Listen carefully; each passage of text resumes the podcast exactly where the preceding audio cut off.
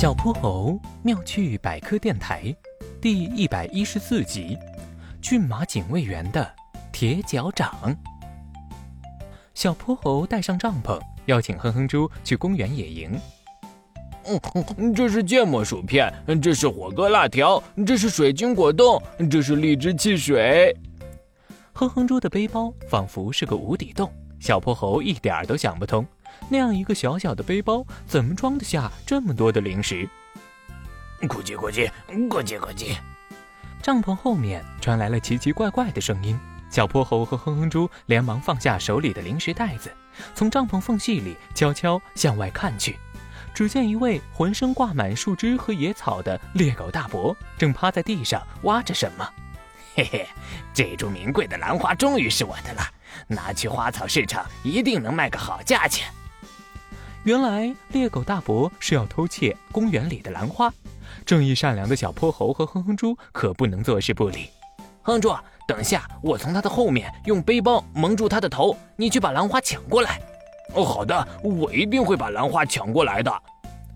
谁知哼哼猪却一不小心踩到了零食袋子，警惕的猎狗大伯立马回过头，一看到小泼猴和哼哼猪，他抱着兰花拔腿就跑。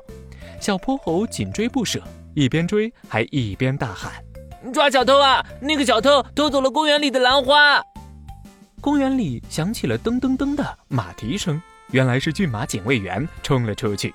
他追着猎狗大伯跑了好几条街，气喘吁吁的猎狗大伯才终于扶着腰停了下来。骏马警卫员提溜着猎狗大伯的后脖颈，一路飞奔到警局。哦。这株兰花可是公园里最值钱的花了，价值十几万呢。回到公园的骏马警卫员把兰花又小心栽种到原来的位置，然后继续巡视公园。噔噔噔噔，他的马蹄声又开始响个不停。小泼猴低头一看，发现骏马警卫员的每个马蹄下面都钉了一块厚厚的铁掌。骏马叔叔，为什么你的脚底要钉上这个铁掌啊？是为了跑步的时候锻炼肌肉吗？哈哈哈，当然不是了。